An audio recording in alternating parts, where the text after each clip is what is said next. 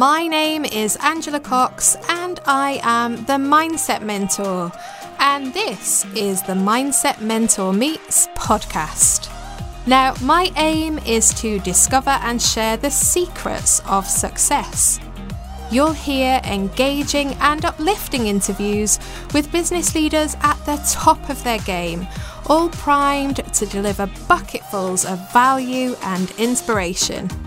We'll bring practical tips, success strategies, and golden nuggets of motivation to help you unleash your absolute potential. Now, please do like, share, and leave a review if you love this podcast. It really does help others to find us. Thanks for listening, and let's jump in now and meet this week's fabulous guest. My guest today is Dean Noble. Now, Dean is a cybersecurity professional and he's got years of experience. And we first met about 14 years ago when we were thrust into the same cohort on a leadership development program at Sandhurst. So we had a year of lots of fun. And I'm really looking forward to catching up with him and seeing what he's been up to in the time that I have not seen him for. Dean, it's an absolute pleasure to see you again this morning. How are you doing? I'm very well, thank you, Angela, and it's a pleasure to see you as well, and, and looking so well. So, oh, uh, thank you very much. And I can't believe it's been 14 years when you say that. That has absolutely flown by. So, Hasn't it? Uh, Just I worked it out this morning. I was like, no way, 14 years, and you haven't changed a bit. I can say the same for you. what is that all about? Now, I'm looking at you now, and, and the listeners can't see this, but you have a mountain range behind you on your Zoom screen. What's the mountain range all about? Because it looks amazing. It was Mount Cook. So I was out in New Zealand earlier this year on a fabulous trip. I can highly recommend it, especially if you enjoy driving, because there are only 6 million people that live in New Zealand and it's bigger than the UK, and we have 66 million. So the roads are quiet. It's absolutely beautiful. So we were driving around in a very large camper van, which was very nice, and we pulled up on the edge of a lake. I can't remember the name of it now because they have unusual names, but it was this kind of crystal blue colour oh. of the residue that comes off the mountains from the glaciers as it comes down. So it creates this kind of blue colour. And it was spectacular. And I, I took a picture of the mountain range at the back of it. So that was our view for the evening as the sun went down, which was quite oh. nice, I have to say. It sounds absolutely amazing, and it definitely looks it. You, I mean, you, I know that you do lots of traveling, so I'm hoping we'll be able to talk about that a little bit on the podcast. But for now, what I want you to do is to get into the spirit of being your own cheerleader. So I'm a big believer that we should shake our pom poms. And I always ask guests to share their three proudest moments. So I'd love to hear yours. And I think I can guess what one of them is going to be, but let's see. I have to say, it's probably a tough question for me because I think I have many, many, many proud moments. And that's partly because between my wife and I, we have five children. Gosh. So, and your children make you proud every single day. So, you know, some of my children, well, I think they're all blessed, but some are more intellectual than others, and others are more athletic than others. So, and it's when they're overcoming challenges that they faced. You know, so Charlie is dyslexic, is, you know, struggles at school academically, you know, was written off pretty much by the teachers. But we worked very, very hard with her, with lots of extra tuition, lots of support. You know, so when she got a C grade in, a, in her English language, that was kind of an amazing wow. moment for us because, you know, she, she was written off. She was never going to pass English, you know, and as a dyslexic, that was a huge achievement. So, you know, I mean, the other girls all come away with A's and A stars, you know, and you think you'd be more proud. No, it was Charlie's gym because overcoming that adversity, you know, it, it is absolutely amazing. And it's quite funny because Charlie gives me many of my proudest moments, and she's my stepdaughter with my wife. She went on to join the military, which mm-hmm. obviously, again, you know, having you and I spent some time at Sandhurst, you know, you can imagine what an amazing place that is. So she went off to kind of military college and stood there when she was doing a passing out parade. Again, a little tear run, runs down your face. So those moments I pick out because all of that's been really, really tough for her. The other girls, I'm proud of them, but it comes much easier to them. Yes. You know, uh, you know, Amy's very gifted. You know, she's had work published as a, you know, for things she's written. Wow. Uh, How old is she? I think she was 13, 14 when that happened. It was this kind of school driven thing, but, you know, her work was put on the front of the book that was published, you know, giving indication how good it was. So she's incredibly talented. So, you know, achieved a black belt in karate at about the age of 14. So I could go on and oh, on and on. You're a proud dad. All around the children that make you proud. I'm incredibly proud. Personally, I don't think I have many proud moments because I always set myself huge goals to achieve. And although I think I do reasonably well, I always think I can do better. And that's kind of a challenge then that it creates for me that if I think I can do better, it's hard to be proud of what you've achieved. So I'm very lucky. I have a fantastic wife, Nicola, or Nick for short, who sort of reminds me what my achievements are and then allows me to kind of be proud because without her, I just keep pushing and pushing. You keep going on to the next, yeah. And don't actually stop, I don't think. So it, it's tough because, yeah, when you're driven and uh, to succeed and push yourself constantly, it's often hard to stop and take stock of what you have actually achieved. Yeah. So my pride comes from my children and what they achieve. That's lovely. That's lovely. And you are relentless. I remember that from our time at Sandhurst and that project that we had to do over that 12 months. You very much were the driver of it. But you haven't mentioned the thing I thought you would mention. So I'm going to mention it for you because you're being humble here, I know. But the Ironman, tell us about that. So it, it's like many things everything I do, I strive to be the best that I can be at doing that. So I'm not a natural athlete by any stretch of the imagination. Someone convinced me that I should take up triathlon. I was looking for a new sport because of injuries from football and squash. I couldn't continue to do those. And actually, running and swimming and cycling seemed like quite a healthy thing to do. So, and I've always been active, always been sporty. So you start off with doing a bit of training, and you do the first event is what we call a sprint, okay, which is relatively short. It's just most people it seems quite long. But once you've done an Ironman, you realise how short a sprint is. So you have to swim around about 500 metres. I thought, yeah, I can do that. Get out of the water, cycle for about 20 kilometres. Yeah, that's not too bad. And then run for around about five kilometres. And if you think park runs are 5K, most people yeah. can do those.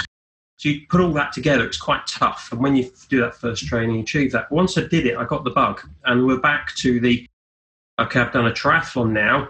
What's the pinnacle of that sport? Well, actually, it's to do an Ironman. So I thought, okay, that's what I want to do.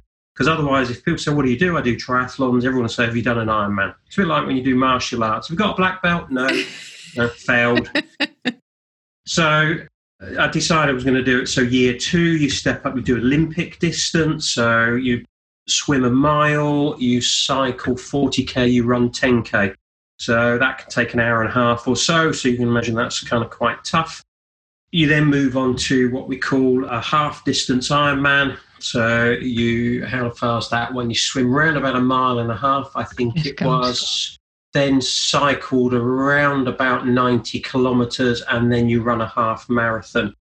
Now, I didn't train hard enough for that when I did it, and really, really struggled. And this is where you come to start to see sort of the underbelly of my personality. So I'm in absolute agony on the bike because I hadn't trained hard enough. I hadn't done enough hills. It was much hillier course than I'd anticipated. So I'm in pain on the bike and I was glad to get off and looking forward to running a half marathon.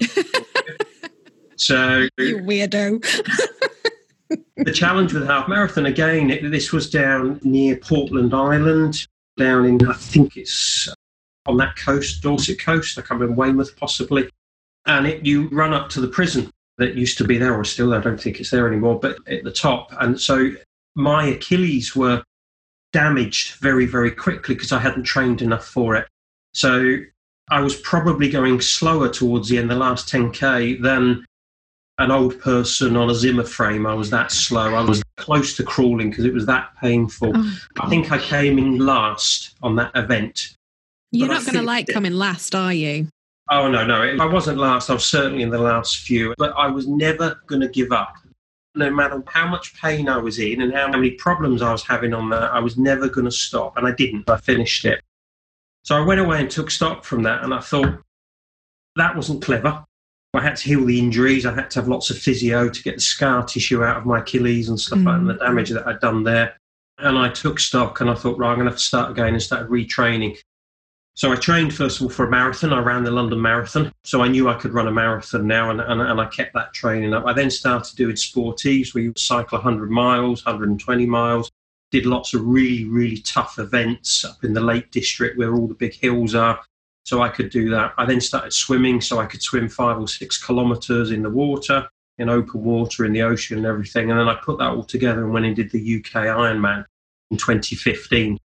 And that was just sheer determination to A, not be defeated by the half Ironman that had beaten me, but well, almost beat me. It didn't beat me, I mm. finished it, but it was close to beating me.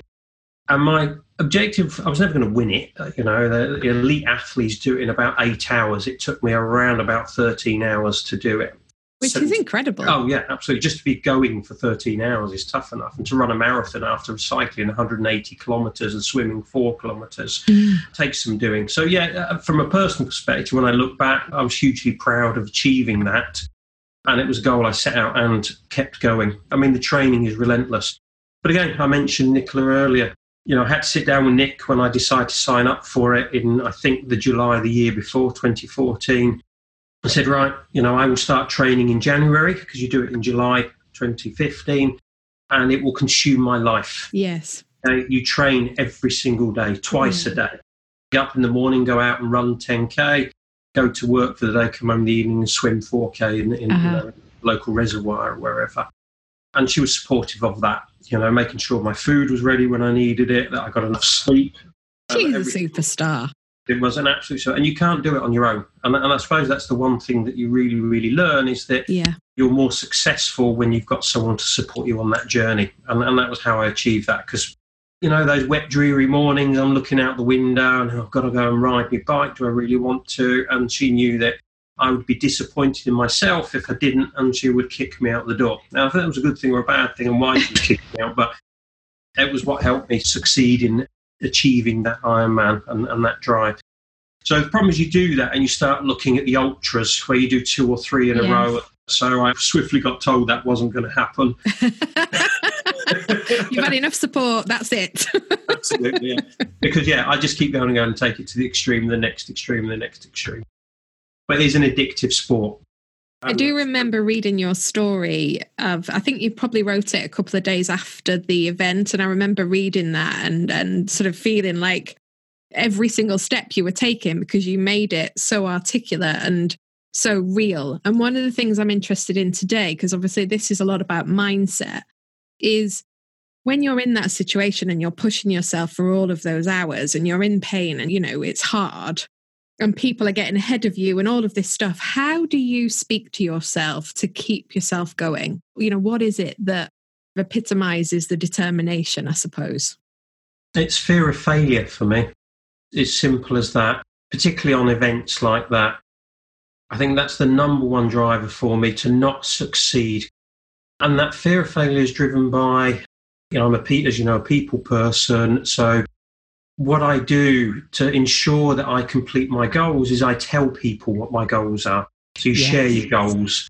And that then means I have to do it because I cannot face those people and make excuses as to why I didn't do it. It's not in my nature. I'm not an excuse person. Mm-hmm. So if I get something wrong, if I make a mistake, and, and you have to be willing to make mistakes and take the chances to do that, or you won't succeed, you've also got to be able to say up and say, I got that wrong. I made a mistake. I couldn't do it, you know. And that, and that when we come back to the half Ironman, I had to sit down and look at the mistakes that I made. You know, I was overconfident. I didn't train hard enough. I thought I was fitter than I was. I hadn't recceed the course and understood the difference between yeah. the flat cycling I'd been doing and the hilly cycling I needed to do. And on and on you go, kind of thing. So it's about recognizing that. And it is that fear of failure and having to explain to people that I wasn't good enough. I didn't train hard enough. I let myself down because I'm honest and I can't lie and make excuses that aren't true. So I have to just. There's no spin in Dean Noble, is there? No. no spin. I'm not a politician. But, but I can really understand this idea of accountability to other people. It's something that I do personally as well. And and it really works as a strategy for those of us that don't like to fail. So completely get that. Now, obviously you work in cybersecurity and it would be remiss of us not to talk about your career a little bit because you and I were together in Lloyd's Banking Group back in the day. What's happened since then in your career?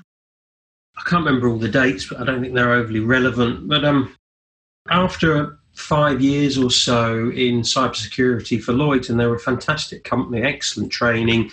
You know, I think you and I are doing the things we did today because of that organisation. Very much so. I realised my worth in the marketplace.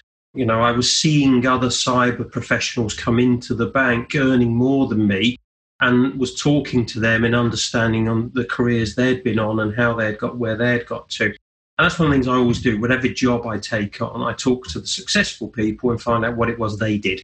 Why were Brilliant. they successful? And what can I do? What can I do to emulate that? And I did that from the very early days of my career. So back in 1987, when I joined what was TSB before it became Lloyd's, you know, I sat down with the manager and the assistant manager and the supervisors and worked out what they did to get where they were. And actually, none of them got there quick enough. So I worked harder and faster. is it arrogance? Is it? I don't know. When I go into an organisation, I look at the boss. I look at them and think, I can do that. And then it's how do I do that? Yeah, so I, I realised my market value outside of Lloyd's that I would always be restricted, as you are in any large organisation, by the annual pay rises of the 3% they're going to share out amongst the people who are deemed successful or not successful that year based on their performance scorecard. And you realize the restrictions of that type of organization. And, and you know, yes, I'm good with people and, and, you know, I was always good with the bosses. So they would always give me good pay rises and nice bonuses. But I was still at their beck and call and I didn't like that. So I essentially waited for voluntary redundancy. We kept getting coming up. Eventually, I was in the right position at the right time. I think when we merged with the other bank after the banking recession, coming with HBOS, I think it was Halifax yeah, Bank yes. of Scotland, and we all had to apply for our jobs, which was perfect. So I just put a really bad application in. got the phone call that said, "We're really sorry to have to tell you, Dean, that you've not been successful." So it's a little cheer. Poms out. out. Yep. Two years' salary in the bank, kind of thing, you know. And I was set up at that point there.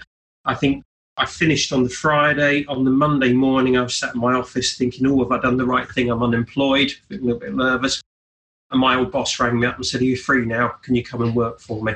Oh wow! So, you know, I said, oh, I wanted a bit of time off.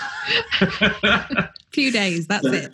yeah. So, no, I, I had a, while we sorted out the contract and got everything in place, within a month I was up in Newcastle working for what was left of Northern Rock after the uh, recession and doing their security for them. And never looked back after that. But I mean, I've gone from being self employed, contracting, so I, I headed up security for Northern Rock when I went up there. Again, got a bit fed up with being away from home because I was living in Newcastle during the week. So I moved back to home and just picked up a contract with Co op. Although it was just a basic consulting role, they very quickly realised, you know, what I was capable of. So I was kind of coaching and mentoring my bosses essentially because they were sort of younger and less experienced. So it was nice for them to have me on board. So I helped them through. They appreciated it. They looked after me. From there, went to KPMG. They wanted me to help them build their northern practice. So I did some of that with them for a while. Looked at the future there because there was lots of opportunity there. Another fantastic organisation to work for, I have to say. I went in as a senior manager. My next natural step would have been to director and then partner. And while the money is great, you kind of realize that the work ethic there and the politics there require a huge investment work commitment absolutely mm-hmm. over and above what I was prepared to give because yeah. as I said earlier you know I've got five children and a great wife who I enjoy spending time with I've just spent 6 months with her you know 24/7 and we've had a fantastic time and that says a lot really so being away and working and putting in the effort. I mean, I was up to sometimes two o'clock in the morning to get a bid in to, to win work. I remember those uh, days. yeah, and, and, it was tough. And, and I mean, as much as I enjoyed it, I didn't want to give up that much of my life yeah. to an organisation. So I went to Co-op Bank, headed up their security for a couple of years back with a friend again, usual thing. Are you free? Can you come and work for me? Which is where most of my work comes from, yeah. which is good. That means you're doing something right if people want to re employ you on a regular basis. Had a fantastic time there for a couple of years. Again, another lovely company to work for. They've had some tough times, but their culture is very nice. It's a very caring organisation. And then went back contracting again, headed up security for Co-op Insurance. Got invited out to Denmark with another friend that went out there to run security for RSA Scandinavia, Royal Sun Alliance, as you know it, or yeah. Codan Forsikring in Danish is what it's called. And that was an amazing experience that was. So I moved out there and they were a great company because they paid for me to live in this beautiful apartment hotel overlooking one of the canals, which was within walking and cycling distance from the office in Copenhagen. And if you know the Danish and, and you know Copenhagen, it's a bit like Holland with all the cycling. So cyclists have priority everywhere. So you have to get yourself a bike. There are a few cars on the roads and they're frowned upon. So you cycle everywhere. And it was fantastic. What a beautiful, beautiful place to live and work. Thoroughly enjoyed that did that. So, but again, it meant me being away from my wife and my family. So I used to fly them out at weekends. So they'd oh, come out and spend the weekend to, to see Denmark, take them out all the time while we were there. Sometimes my wife would come and stay there with me, with children and dogs and stuff like that home We had to make sure we're at home as well. So, but we made it work. That was fantastic. Came back to the UK, did some work for University of Nottingham. That was really interesting. A different culture again altogether. oh yeah, in education, um, yeah. In education, mm. absolutely. But really enjoyed that. And then ended up at HSBC for the last couple of years, which was, as I was saying before we came on air, they're a global company. They operate in 70 countries. They employ about a quarter of a million people, mm. I think, something like that. Bigger than some countries. And we were building new operation centres for them in Mexico, in India, in Poland. I was working with the Swiss, the Germans, Hong Kong, and they sent me all over the world to do all the work I needed to do for them. And, and that was amazing as well. And as I've said to you before, I encouraged my wife to give up work so she could travel with me. So while we were in these places, we were able to sort of, you know, do a week's work, and then at the weekend we'll go and see the Taj Mahal while we're in India or you know the big Buddha while we're in Hong Kong, or you know, you name it. I didn't take it to Mexico because my experience there wasn't great. I got a sort of bit of international tummy trouble. Oh dear. Uh, so I won't go into detail, but that put me off Mexico a little bit. That was my own fault, not anyone's out there. So uh, not paying attention to the ice. Uh, going in my pocket. but I mean, it sounds like your work in life has just been fabulous in terms of all the wonderful places that you've been able to visit and bring in your relationship into that as well. Like win win. But I guess what I'm interested to understand is, you know, Dean on a piece of paper looks, you just look to have one of the happiest lives, you know, anyone could ever have. What about adversity? You've mentioned adversity through, you know, your daughter. Have you ever experienced any? And, and if you have, how has that shaped you? Has it shaped me? Yes, it has shaped me. So the first, probably real adversity that I experienced was with my first daughter, Emily, at the age of two, contracted E. coli. Oh, gosh. And I was in the children's hospital in, I think, Pendlebury in Manchester. And the doctor took us to one side and, and explained that, you know, my two year old may not make it through the night. So that was a really, as you can imagine, that was a tough night. She got through that, recovered, I remember being in the cloakroom decorating some weeks later and contemplating my life as it was.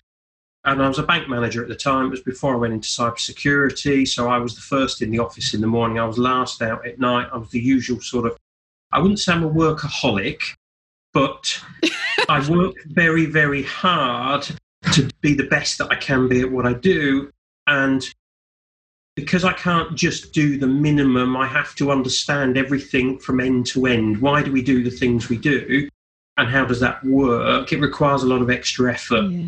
you know, and I would take a notepad to bed because I'd be thinking about work and I'd have to wake up. If it was on my mind, I'd have to wake up and write it down and stuff like that, which meant that that took priority over my family at that point in life. And that had to change. And it was that moment that said, I remember in the downstairs toilet, cloakroom, whatever you want to call it, painting the walls, thinking this through, thinking, I've got to change. I'd always been very good with technology. I could build a PC, strip one down, put it back together. So I went back to college and studied IT. Was very lucky, as I said, Lloyd's was a fantastic company. I was able to move sideways at the grade I was at, keep my salary, keep my car, and go into a, a technology job. They wanted all my management skills that I'd learned with you, you know, in Sandhurst. Uh, they wanted that in the technology division. They wanted my understanding of the business that they served because most people in technology understood computers but didn't have yeah. a clue what a check account was or, or a savings account or a mortgage or a life policy or whatever. So I was able to take those skills and that management experience and, and that knowledge of the environment and the business that we serve, and they trained me in cyber security. And that was a fantastic relationship that benefited them and benefited me in the long run where I'm hit where I am today. And I've had the opportunities that I've had as a result of that. And that was determined by that event of that adversity and I suppose that's what it says about me, if we're talking about, you know, self-analysis here, is that I could have just stayed in the job that I was doing and, and sort of decided I wouldn't go any further and just do the bare minimum and not have been happy. Yes. But my happiness in the biggest, what is often the biggest part of your life when you work, was important to me. So I went and found something that made me happy. I knew it was always there. I just didn't realize that it was what would make me happy, and I hadn't worked that out. And I worked it out, and I was able to do that. And now, every Monday morning, not every Monday, but on a Monday morning when I wake up, I've got to look forward to going into work. If I don't, it's the beauty of being a contractor that I can say, actually, I'm not enjoying this. So I can go and speak to the boss and say, this is not working. And two weeks later, I can be in another job.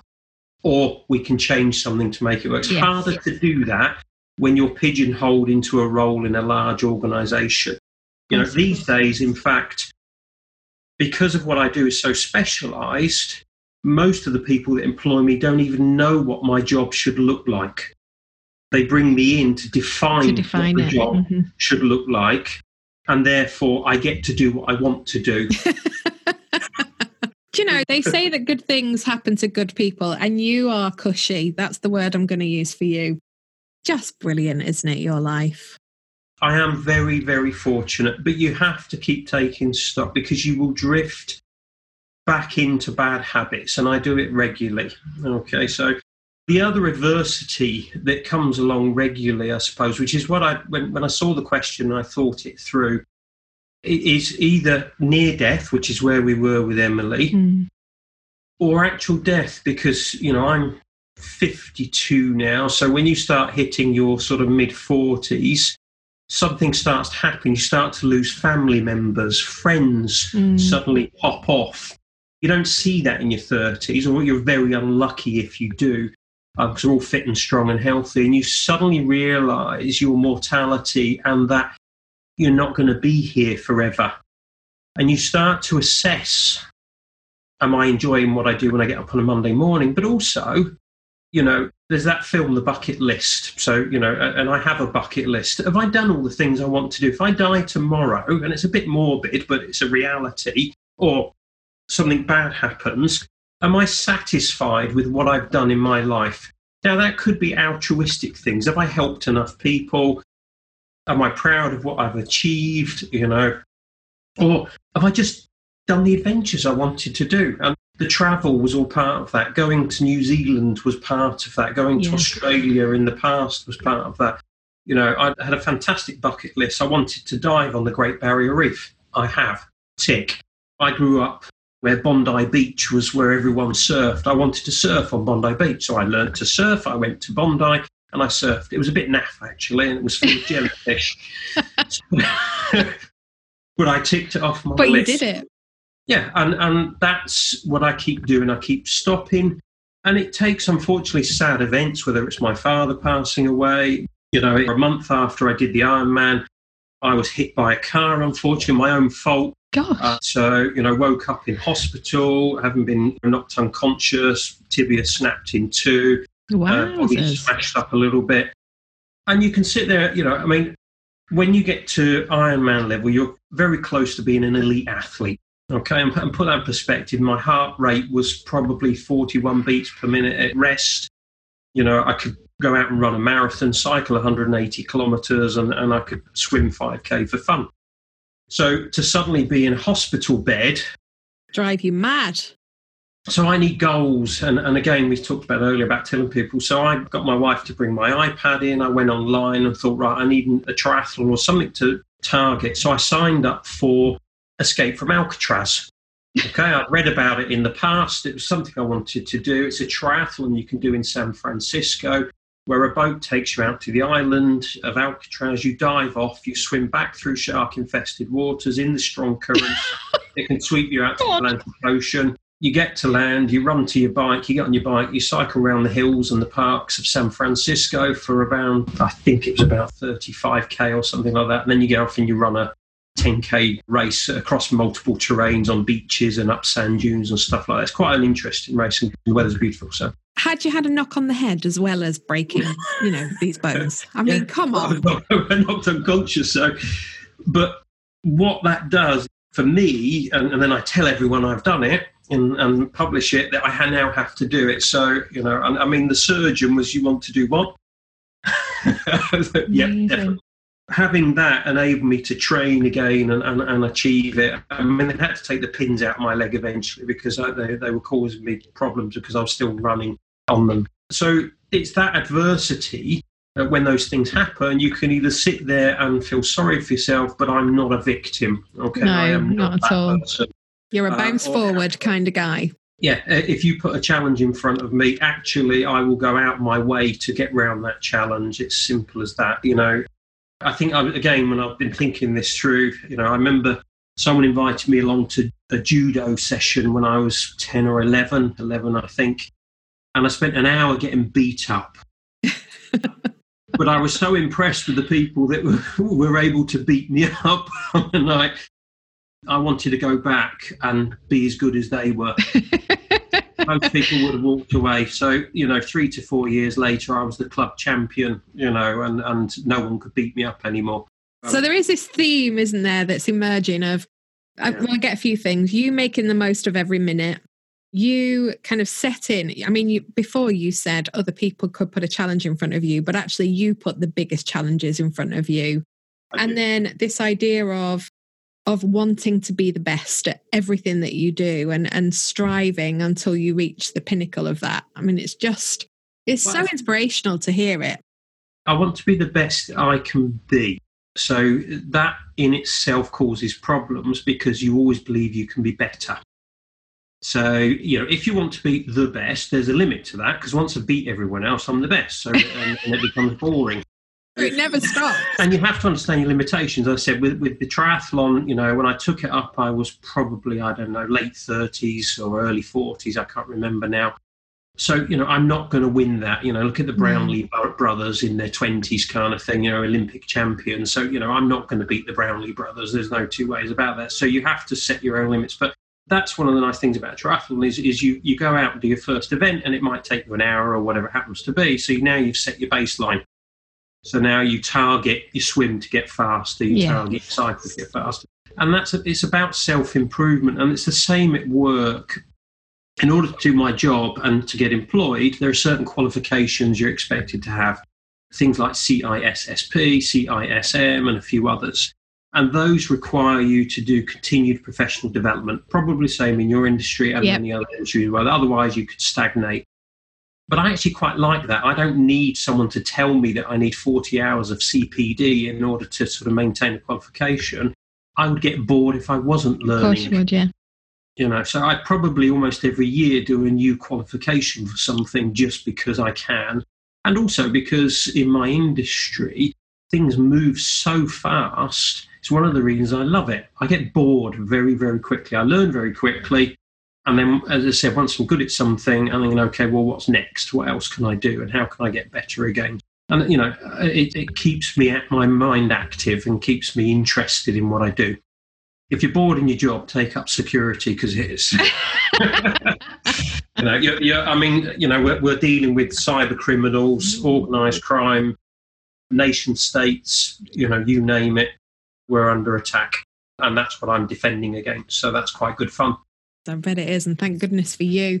Now, I can't believe we're near the end already because it's just gone in a flash. And I've not even asked you half the questions, but you've kind of answered them along the way. You will have answered this one as well, but I want you to do it in a nice, succinct manner so that we can kind of finish off on something that people can take away. So, our killer question is always what is the secret of success in your view? Secret of success. Do you know what it was? It's been for me, is my wife. Oh. And I mean that generally because, and, and I don't want to be critical of, of my ex wife, but how, how, can I put it? She wasn't always supportive. So although I was still successful, it was despite my wife. So that was just another challenge to overcome. And, and, that's not her fault. We, you know, we, we didn't make the right, you know, we, we probably weren't the right choice for each other, you know, and that proved difficult but you know we have between us three beautiful children and and you know and, and as i said give me many proud moments. Nick's fantastic because she's so supportive. So you know although you know she's frustrated when i'm traveling she's still making sure that all my suits and shirts are ready for me on sunday night before i go and and that you know i'm happy and that you know she organizes our personal life so i don't have to worry about it and you know everything's as it should be for me you know makes my home life easy. Because as you know when we talk about work life balance you know if you've got stress at work you can cope with it if you've got a nice home life. Yeah. If you have stress at home as well you're on a very negative spiral because you've got nowhere to turn. You know that's when you end up in the pub or somewhere else with other problems. Absolutely. Uh, and having that support at home has been fantastic because that was when i was able to leave Lloyd's and go self employed, safe in the knowledge that no matter what happened, Nick would be there to support me. And I would say that really has been the secret of my success. It's made it enjoyable. And that, that is, is what, lovely. you know, when we talk about makes me happy, that's what makes me happy. That is lovely. And she'll be so proud hearing that as well. And she's a better woman than I am because I'd have outsourced the shirt ironing every day of the week. so well done, Nick. But no, what you were saying before about her making sure that you get out of bed and do the things because she knows you inside out is mm. amazing. Now, that's something that, you know, other people might struggle with in terms of going finding that perfect partner because, you know, sadly it doesn't happen for everyone. But I think, you know, what you were saying about making the most of every minute and making sure that when you get up on a Monday morning, you're happy in the work that you're doing, all of those things are such positive takeaways that people will be able to think about and see whether they can incorporate. So, but I did just to, to that. But even meeting Nick, and, and, there's an element of luck to that, obviously. But it was also lear- learning from your mistakes. So I, I actually yeah. learned from what was wrong with my first marriage, and and it was a tough conversation with Nick. Was these are the things that didn't work? If you're going to do them, we probably don't want to continue. Do you have a checklist? Pretty much everything has a checklist. It's the standing joke in my family that whether I'm buying something or doing anything new, there is a checklist. I totally uh, agree, though. I always say that people could have two marriages. I've had two marriages. The second one is so much better than the first one. So, yeah, I think you're right. You learn from the first one what you don't want, and then you can set it up for success the second time. Doesn't mean you're going to find it. So, and, and people aren't always truthful and honest, but Nick is. So, uh, um, and you know, do you know what? It's not perfect. You know, we have our challenges, but actually, the good bits outweigh the bad bits hundred to one, and therefore, you know, we, we have no problem living with that. And I'm sure I'm much harder to live with than Nick is with me. oh, Dean, 14 years, man, and we have just caught up. It's been a pleasure. I could talk to you all day. You're a fascinating storyteller. So thank you for being so open and honest and for sharing everything so wonderfully. And let's not leave it 14 years until we catch up again. And thank you for listening. Appreciate it.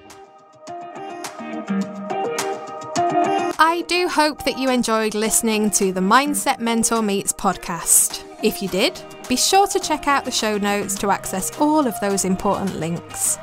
For more about me, visit my website at www.angela-cox.co.uk. Now, I'd really love it if you could subscribe to our channel so that you never miss an episode, and do leave us a five star review because it really helps us to get noticed. Bye for now. I do hope that you'll tune in next week and take good care.